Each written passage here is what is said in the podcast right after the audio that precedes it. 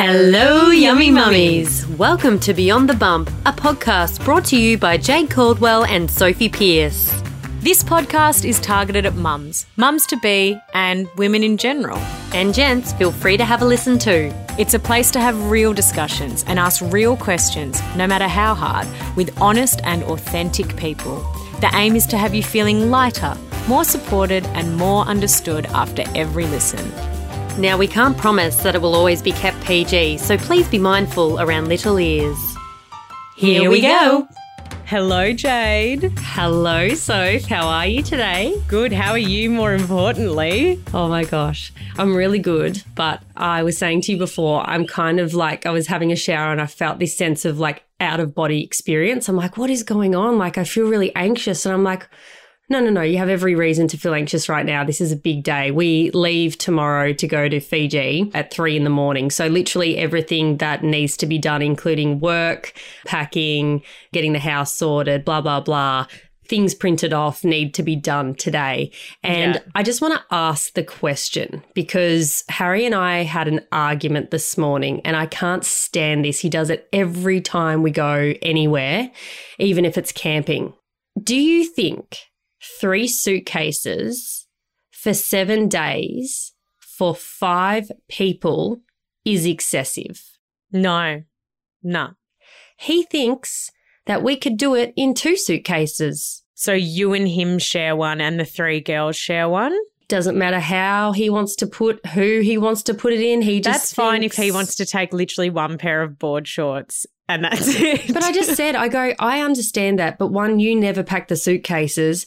Two, I know that we only are going for seven days. However, children don't usually wear just one outfit every day. Like they need singlets. The bonus is we're going to an island, which means it's not heavy clothing. So we don't need, you know, lots of things. But like, Yeah, but you also have to be conscious of the fact that like there's probably one gift shop there that is like seventy-five dollars for a singlet. It'll be like, so You kind of need to take everything you need. And I don't plan on shopping. Like I just plan on using what we have. So I really want to be mindful that I'm packing the right things and not buying things that are inappropriate. Anyway, it really, really, really, and I'm ovulating. I should be fabulous right now, but I was just like hitting the roof. no, I'm you like, look pissed off. yeah, I was fuming. I'm like, you need to go take everyone to school. I need to do my work, and then I'm going to just.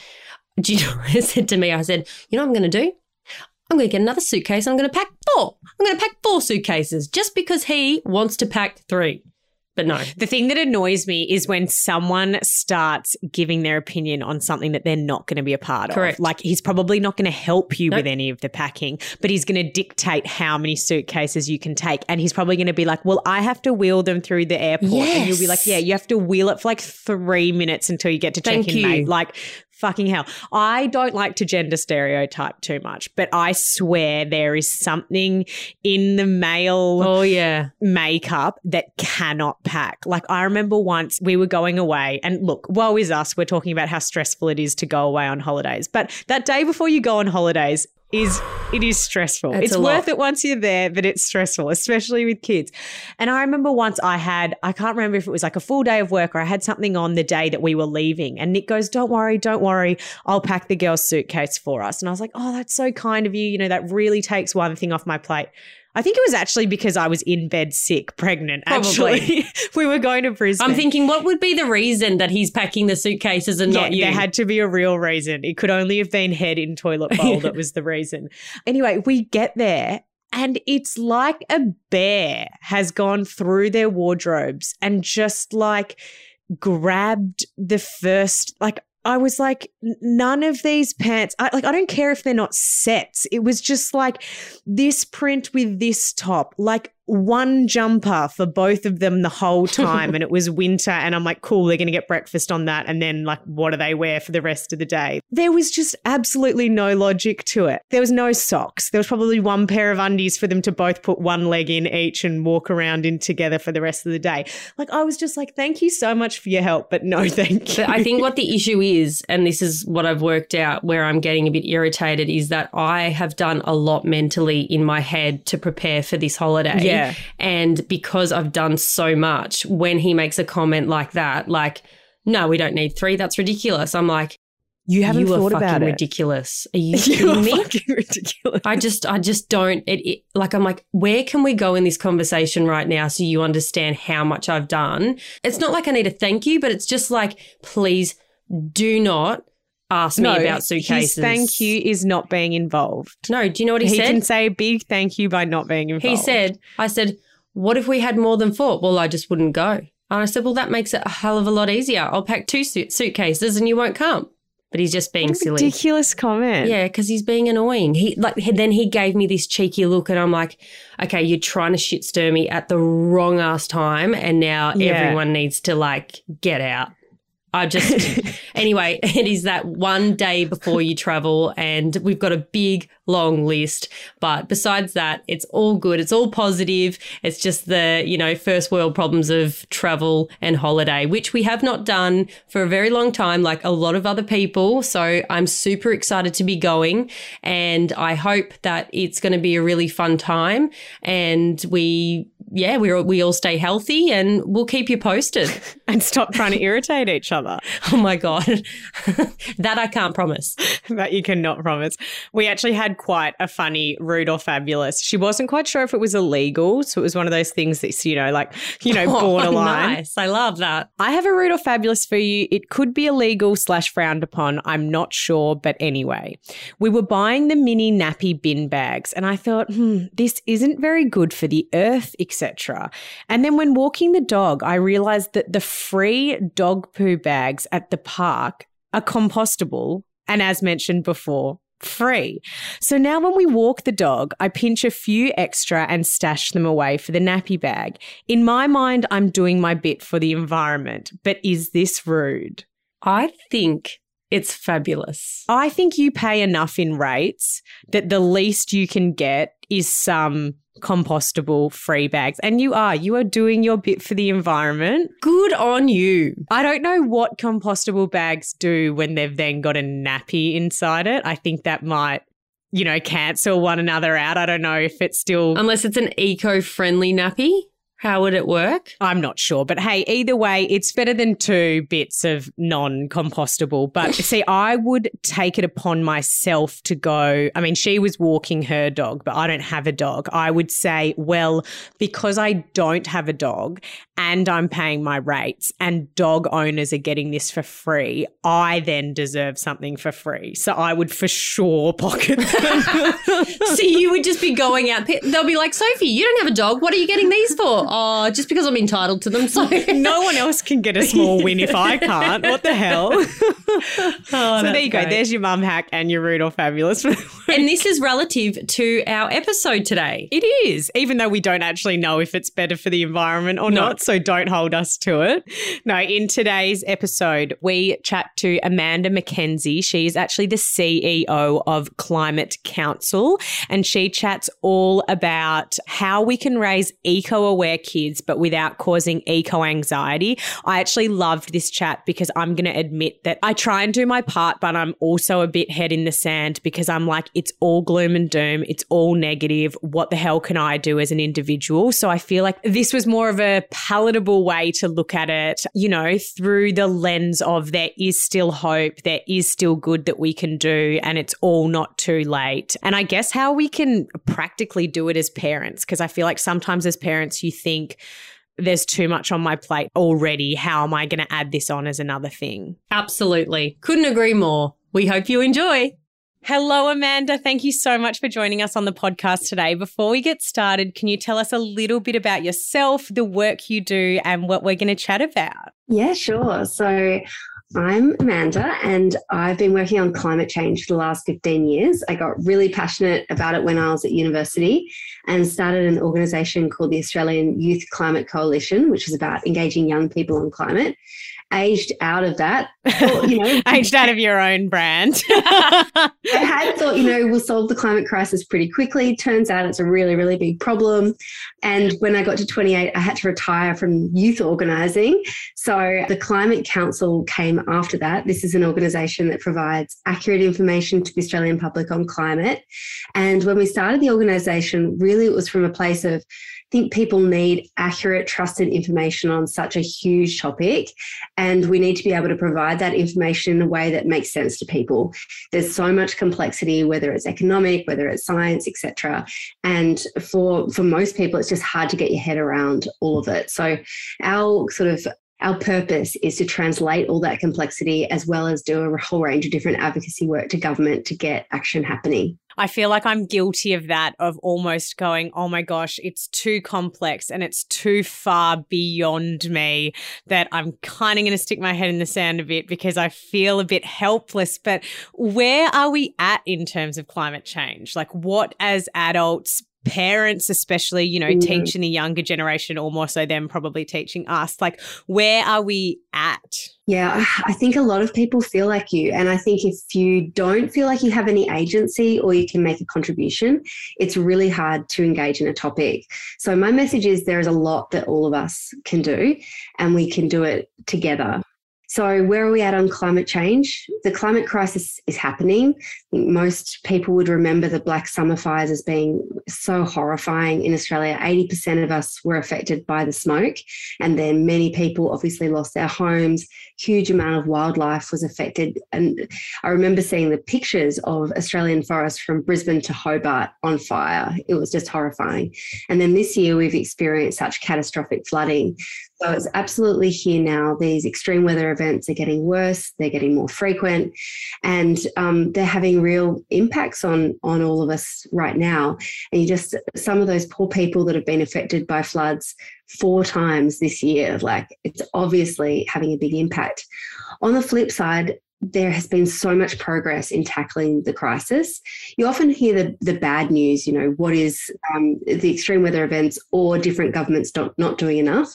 You don't hear the quiet good news stories, of which there are huge amounts. Uh, we work a lot with local governments. Local governments have done a whole range of different things on climate change, same with state governments, particularly around renewable energy, putting in place solar farms, helping farmers to get down their emissions, uh, electric vehicle charging charging stations. There's a whole range of different things that are underway now, both here in Australia and around the world. And the amount of change that's happened in the positive sense in the time that I've been working on it is what fuels a, a huge degree of hope that I have for how we can tackle the crisis. I reckon that I would be more inclined if we had, like, if we could listen to more good stories like that. It would make you more positive about what's happening that you can go, all right, I want to get on this bandwagon. I want to do something to help. Like I feel we've been so lost. Everything that you hear on the news, we pretty much give up now because it's just going to be either something really, really bad or it's we, yeah, it's all it's all a gloom and doom. We don't want to talk about it because it's just uncomfortable. And if it was a little bit more, uh, like also as a parent and hearing that information and then trying to relay that information to your little ones, like this is their future. And I sit there all the time. I watch documentaries with my husband and I sit there and I actually get a lump in my throat and go, what the fuck are we going to do? Like, what are our kids' kids going to do? Mm-hmm. Really? Like, what hope do they have if this is what's going on for us now? Absolutely. I think a lot of parents, I certainly get those feelings as well. But where we get momentum and change is when we do focus on the positivity, like you're saying. And yeah.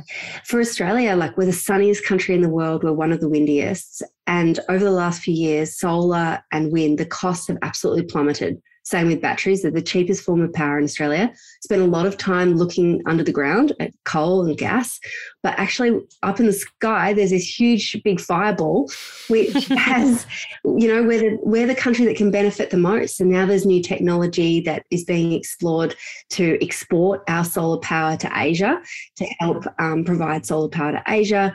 We can also be doing manufacturing in Australia using the cleanest, cheapest renewable power in the world. So green steel, green cement, green aluminium could all be being manufactured here. We also have um, basically all of the minerals that you need for the clean energy revolution.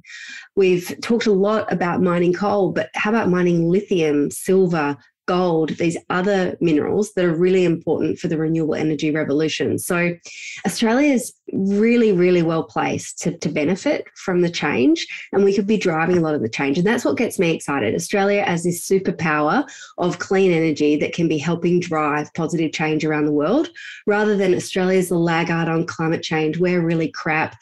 And, you know, the terrible yeah. climate crisis. Like, let's talk about who we could be. And when you talk about what's the future for our children, could they be inheriting in Australia where we're seeking to make this big positive impact globally? Instead of everyone around the world always hearing about us for our natural disasters, we could maybe be, you know, famous for something else. So, what needs to happen for those changes to be made? Is it that you know, like because it's not available yet to get it started is so expensive. Like, what needs to happen next? What can Sophie do? Yeah.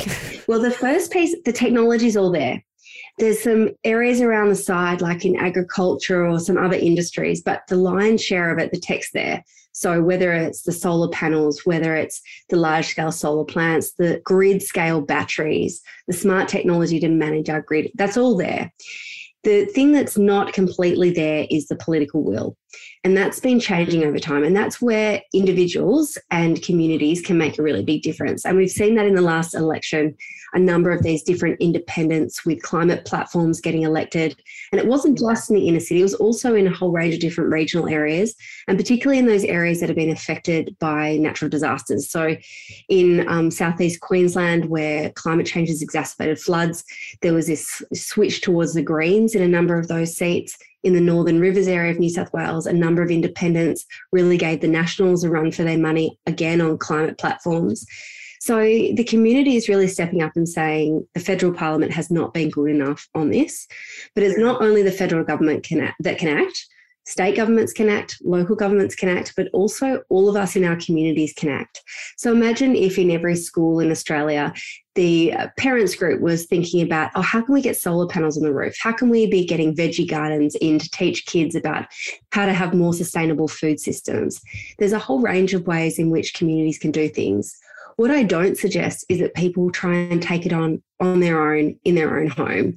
There's some things that we can do, obviously, but it can be a bit dissatisfying if you're, you know, sitting in the dark and you've like turned off all your appliances and you look down the street and everyone else has got their lights on, right?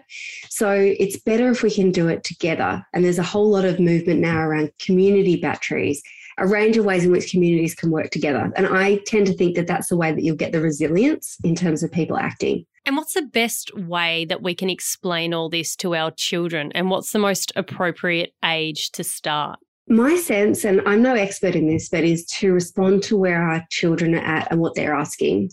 So, different kids will come to it in different ways at different times. But I think we need to be honest with them because they will hear it in other places. Like, we can't yeah. just say, oh, don't worry about that, it's all in hand, because they won't believe us. We've got to say, you know, look, it is scary. You know, there are these big changes going on in the world, but there are some people doing really good work to solve them. Why don't we go and research that together and find out some of the ways in which people are building solar panels and doing some of those other things? So we do exactly what we we um, benefit from as adults. Let's see the action that people are taking, and then I encourage people to also get their kids involved in some level of action that's appropriate to their age. So, again, the school example like, how can their school be getting involved? How can the local street be getting involved?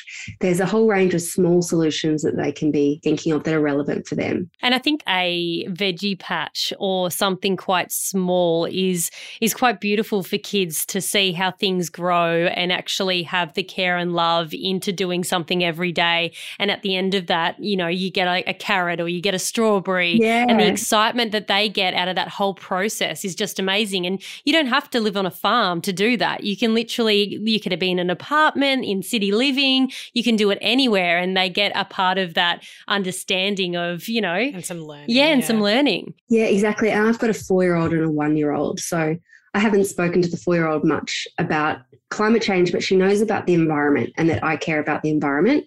And we've got a little bee hotel and we've put that you know in the a balcony. We found sort of a, a place on the balcony to put it and there's spiders now in there and other bugs. And we've planted some flowers that we think the bees might like. And and i've talked to her about how bees are really important And so it's sort of the start of a process because I'm conscious that she will, over time, particularly because I'm working in this space, she's overhearing it all the time. Mm. Eventually, she's going to ask me questions, and I want to give her, have a bit of background. Like, this is why we care about these sorts of things.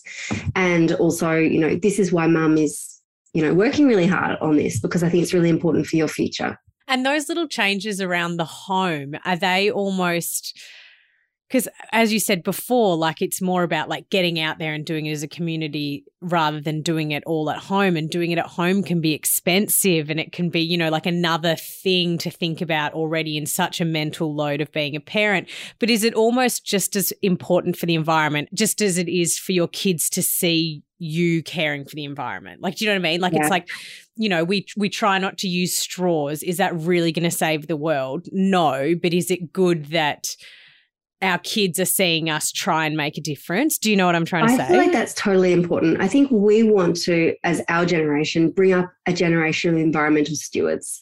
Like the reality is, they will receive a world from us that will have more climate fueled disasters than we have experienced. There will be a, a whole range of things that are challenging for them. So if we can bring them up to be stewards, I think that's really critical. And we need to bring them up to be as resilient as possible for a world that has challenges. And I think that's why I also encourage the community solutions, because that's where resilience comes from. What we find with natural disasters is the communities that cope the best after these things happen are the ones that where people know how to create connections within their community. They know how to support one another. So I feel like that's really important for my kids that I know my neighbors, that I'm modeling for them that, you know, we're part of the community at Kinder and other things, because that's how we build resilience as a community. I mean, we both live in the Northern Rivers area, so we've seen this a lot firsthand mm. this year. And definitely the way that all the different communities you know the small communities and then the larger community as a whole came together yeah. you know in such devastating times was such an incredible thing. And we didn't really have that much choice because at the time there wasn't much support anywhere else other than from the community. But yeah, the way the community came together was it was that real reminder because we've kind of lost that like you know bike riding in the street and playing yeah. soccer out the front of your house because you're too worried a car will zoom around the corner and we kind of had lost that and i feel like one positive of covid i think was kind of people were mm. home and chatting to their neighbors over the fence or whatever and that was definitely like one small positive out of you know something so negative was that community spirit that came together. Yeah, absolutely. And it's interesting when you survey people for community spirit, it's often a lot higher after disasters. It is a sort of silver mm. lining of it.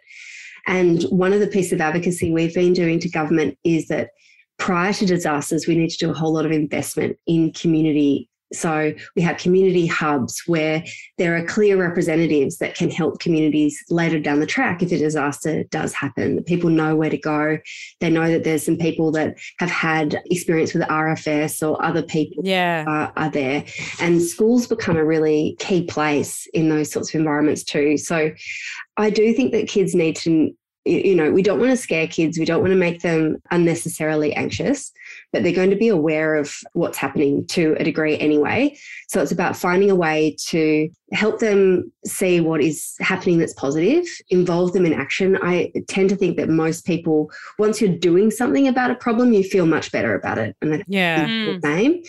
But also thinking about ways that we, as a, it's a generational thing, but how we prepare our kids for a more difficult world. Like I think back on my childhood, you know, in the 80s and 90s, it just seems so blissful now, doesn't it? Like, doesn't it? When we're, you know, in it, face with a pandemic and a climate crisis and all of these things. So I think as parents totally get the like, oh, I can't deal with it and I need to switch off. But I think just coming back to how do I build resilience in myself? How do I model that for my kids? And I often say to people as well, like I said to my sister the other day, like, you've got a, a three year old. You are not the person that needs to save the world this year. yeah, you got a bit on. Yeah. bit on. Like, this is a responsibility of everyone. So think about what is it that you can do that is energizing for you and also models the right things, your values for your child right now. And it's not going to be everything, but it can be some things. So it might be the veggie garden, it might be the bee hotel, it's you know, bringing up an environmental steward. And then in two years' time, when locking my nephews in school, maybe you have capacity to do more. So what you're doing now is not forever, right?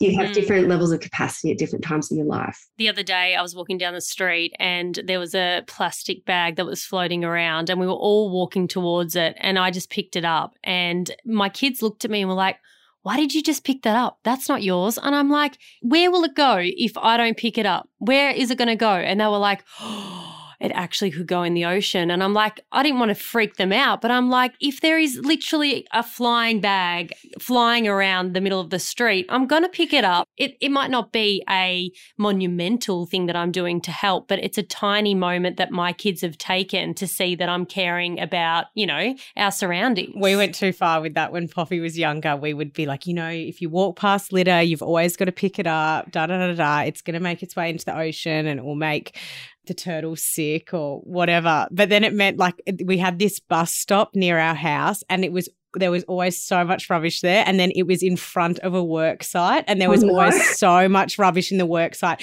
And we'd walk past it every day to go go to where we would go to get coffee and she would make us stop. And I was like, I cannot fill the entire bottom of the pram with other people's rubbish. And we had to Why end not? up going like, oh, someone's coming back for that rubbish. Like we can't pick it up what are things that we can be swapping out at the supermarket, for example, that actually make a difference? Or, you know, because a lot of people did write in saying they want to make a difference, but they're in a single income family or, you know, a single parent family. And often those sustainable options are more expensive.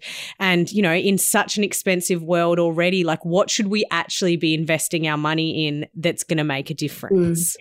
Yeah, I, I think it's about looking at priorities there's some sustainable options that are genuinely a lot cheaper. Like, for instance, you can use bicarbonate vinegar for cleaning, for instance, rather than using cleaning products. Let's really talk about that for a second. That works on literally anything and everything. If you Google anything about how can I get this off a certain material, wood, bicarb soda and vinegar every bloody time, or lemon juice to get mold out of your fridge lemon juice, bicarb soda, and vinegar. Boom, with a toothbrush. It is pretty amazing, As cheap as chips. It? Then throw the toothbrush out. you know, then brush your teeth and they'll be really shiny.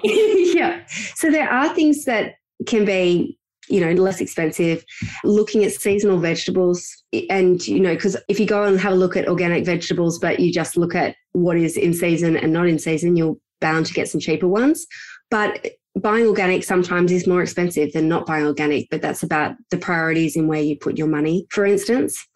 And then there's some things that are genuinely cheaper, like buying secondhand clothes. Like mm. I buy a lot of my kids' clothes from op shops. You know, they trash their clothes, but I can I found lots of great ones at op shops. So I think it's trying to get away from being perfect there's, you're never going to be perfect, but you can do a bunch of stuff within your income and within your interests. And it's about thinking about the impact you're making. It's modeling to your kids, but it's also about how we can do things as a group in our community. So, again, what could our school do together that we can then share, for instance, with the local politician? The way I sort of frame having an impact in the world is I think about how do you use your treasure? So your, your money. So it might be donations to organizations. It might be how you spend your money. Might be thinking about where you put your super. Is it in um, a super fund that gets out of fossil fuels or is it one that is funding fossil fuels? So thinking about your money then thinking about your voice and all of our voices are really important. What we share on social media what we share with our friends and family how, how we communicate with our local politicians or radio stations etc and then how we use our time.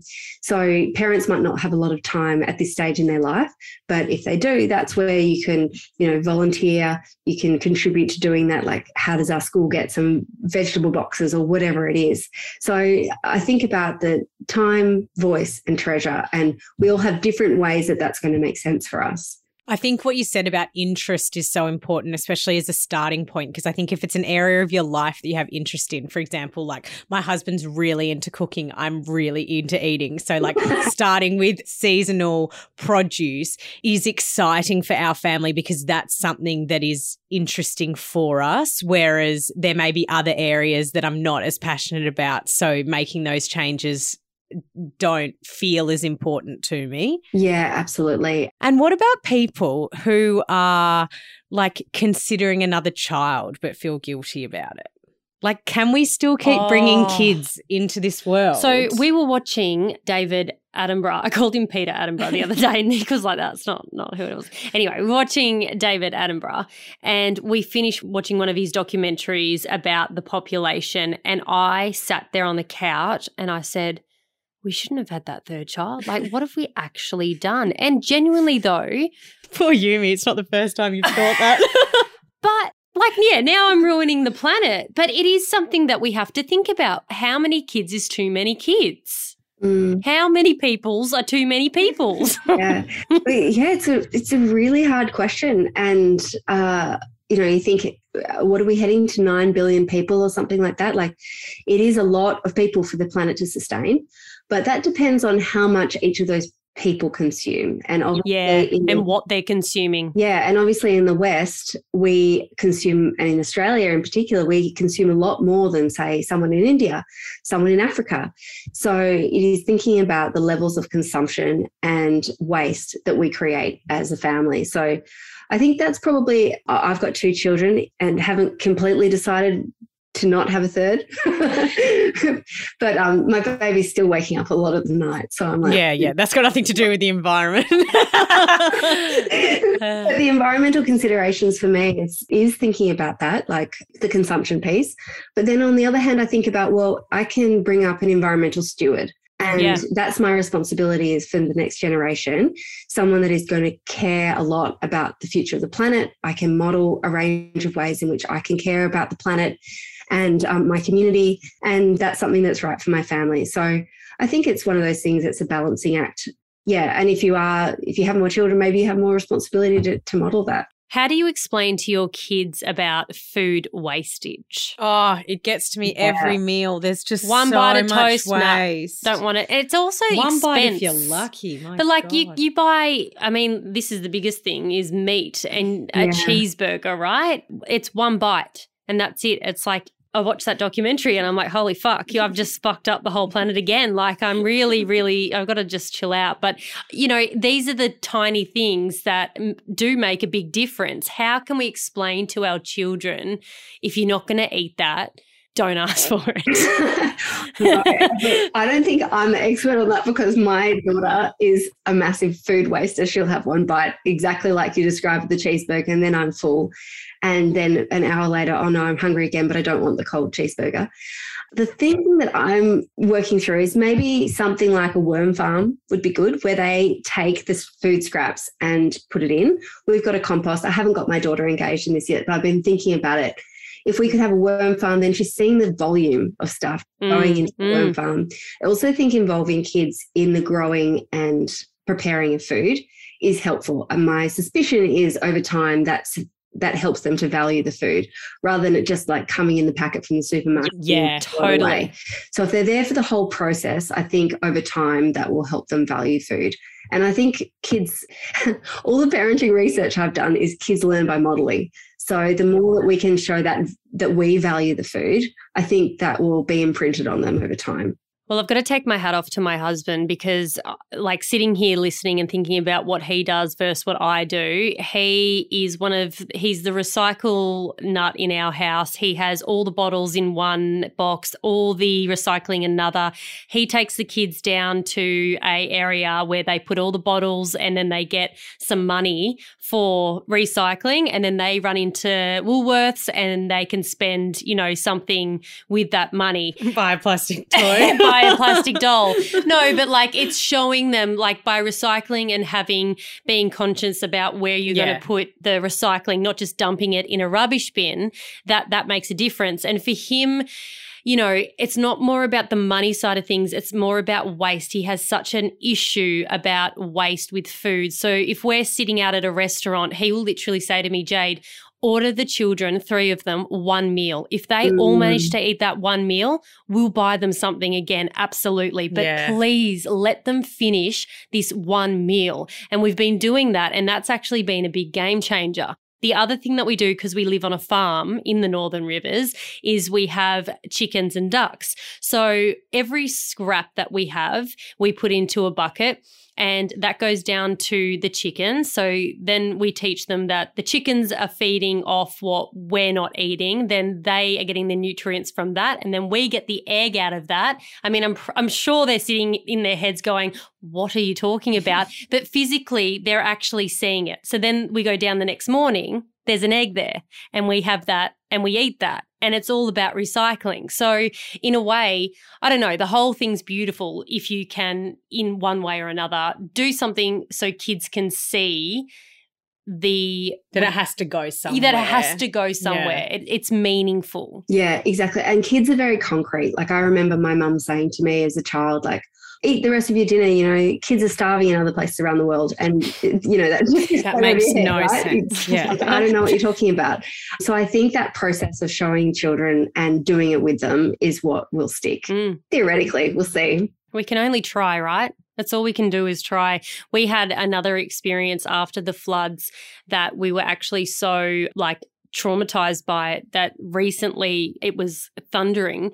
And my middle daughter screamed and burst into tears and literally had a panic attack because the last time it happened mm. we had a flood and the whole drive was flooded cows died. And so anytime it starts to rain or there is any sort of lightning strike or thunderstorm everyone in our house, except for the toddler, is on edge. Yeah. We, we automatically think worst case scenario. I mean, our house didn't even flood during it, but like my four year old daughter saw a lot of the aftermath in the streets surrounding us. And yeah, the next few times it rained, she kept going like, Mom, I can't go to daycare. It's going to flood. And it's one of those things that you can choose to pretend that they don't know what's happening. But like she knew that like lots of rain led to really bad things. Yeah. And then so, you know, it rained for bloody five months, it felt like. And every time it rained heavily, she would say, Mommy, is it going to flood again? Are people's houses going to flood again?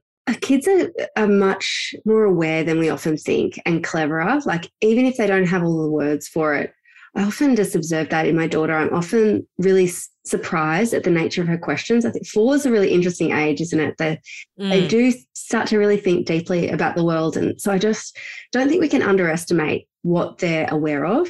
And so I think if it's just reassurance, like, don't worry, it's raining, but this time it won't be a flood.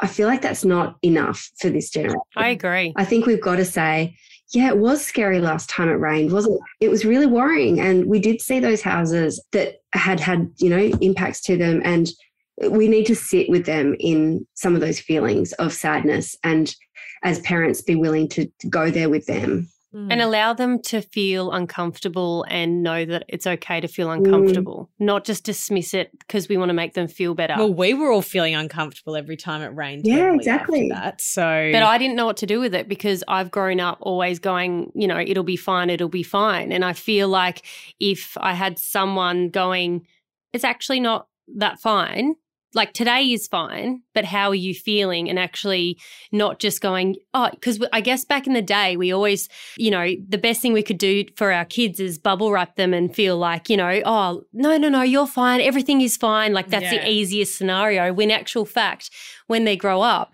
feeling those uncomfortable feelings and talking about them is going to set them up for a, a, much brighter future because they're going to be more understanding when these things arise, you know, how, how they can action and how they can actually respond to situations. Yeah. And we want them to go to people and say, I feel really sad and scared and yeah. actually vocalize what they're feeling. And I just keep thinking about like, although I've got, I think being a parent at this time is there's sort of two things in me at the same time. I feel really positive about a whole lot of the action in tackling climate change. And I do want that to be my message. I think there's so much happening and it's really positive. But then on the other hand, the reality is there will be consequences and there are already consequences. So we do need to prepare our children to live in a world where there will be more extreme weather events and they'll happen more often and they'll be worse.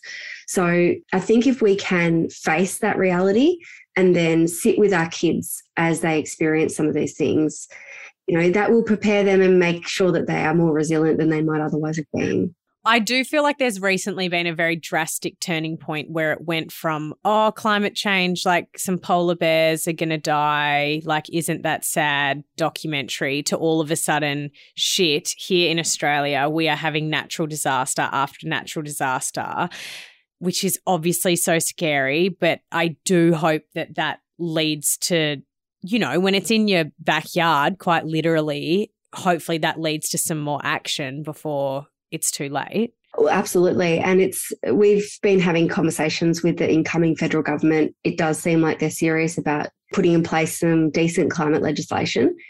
But the question is that we've lost a decade. Like the previous mm. government mm. didn't just do nothing, they put us backwards. Mm.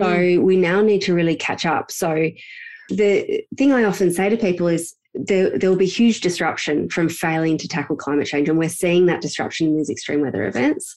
We haven't seen much disruption so far from the solutions. The solutions have all been upside, like cheaper renewable energy and uh, more electric vehicles.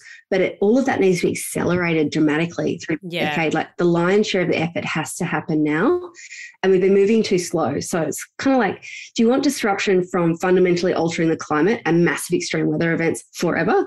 Or should we have a period of some level of disruption in shifting to electric vehicles, getting rid of the coal fire generators, getting rid of the gas, and um, moving more quickly. And that there will be some periods where it's uncomfortable. Some people will lose jobs in coal industries, etc. But there'll be new industries, and um, it saves us from the climate crisis. So you know it's worth it, and we have to be real about what we're weighing up here yeah, which risk we're willing to take.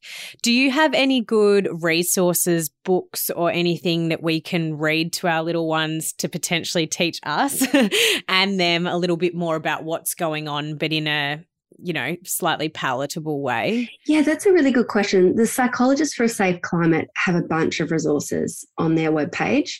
And that's a whole lot of psychologists have thunk, thunk have thought really deeply about all of these issues. They've certainly thunk it more than me. I love that. General resources, the Climate Council's website's got a whole lot of useful stuff. And we've got 130 reports. Most of your listeners won't have time to get into a report, but the key findings at the top, which is one page, will help you get across whatever the information is that you're looking for. Well, thank you, Amanda. You've given us a lot to think about. no, but seriously, I hope that this has been informative for. Yeah, I everyone. think it's nice to just get a, a, steer in the right direction of what you can do because it's a space that you can feel really helpless in really quickly. And yeah, it is nice to know and a bit of a relief to know that some positive things are happening as well. Uh, yeah, and I think the message for me to parents essentially is you don't need to be perfect, you don't need to do everything but there are some things that you can do, and there are some things you can do with your kids that help them to become environmental stewards. And there are some things that you can do at home and with your community that will make a difference to getting emissions down and more renewable energy.